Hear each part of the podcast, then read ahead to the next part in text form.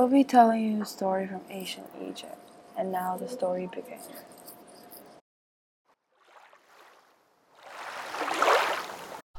Before the land of Egypt rose out of the waters, at the beginning of the world, Ra, the Shiny One, came into being.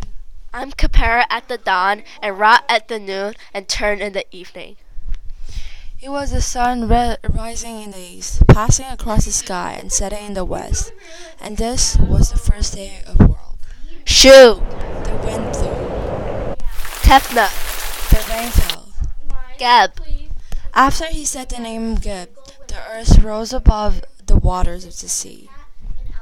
Nut! That goddess was the arc of the sky, stretching over the earth. Happy! The sacred river Nile flowed through Egypt to make it fruitful. Then Ra went on to name all the things on earth, which grew to beings at his words. Last of all, he spoke the words for men and women. And soon there were people dwelling throughout the land of Egypt. After this, Ra took the shape of the name and became the first pharaoh of Egypt. At last, Ra grew old. It was decreed that no man should live forever, and he had made himself a man to rule over Egypt. He could no longer rule well over the people of Egypt, and could no longer fight against Apophis, the dragon of evil. Apophis entered evil into people's souls, and people started to worship the evil god and rebel against Ra. Then Ra decided to do something. Gather together the high gods who are my court. Summon Shu and Tefnut. Bid Geb and Nut, ha- Nut hasten to the council. Send even for Nun, the spirit of the waters out of which I arose. At the beginning of the world, gather them secretly.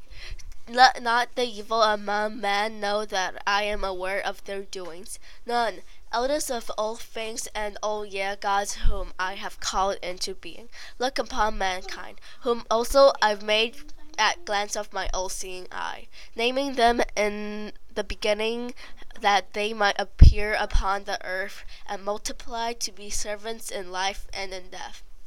See, they have plotted against me. They have done evil things. The wicked amongst them gather even now in Upper Egypt to work further ill in my sight. Tell me, should I slay them all with a burning glance of my eye? Ra, greater than I, out whom you came in the beginning, you who are mightier than all the gods you have created. If you send forth the burning glance of your eye to slay mankind, it will turn all the land of Egypt into desert.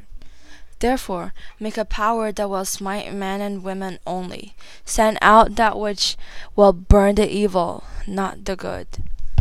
I will not send forth the burning glance of my eye. Instead, I will send Sekhmet against mankind.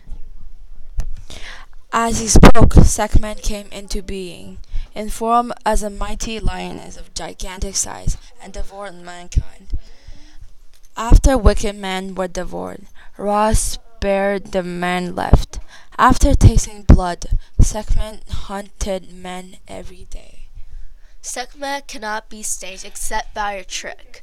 If I deceive her and save mankind from her sharp teeth and claws, I will give her greater power.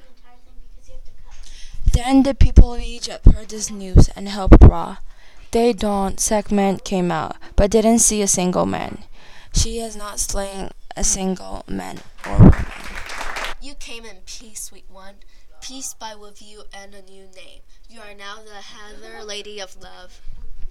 So mankind was saved by Ra, and given both a new delight and a new pain. That's all for today. Thanks for listening.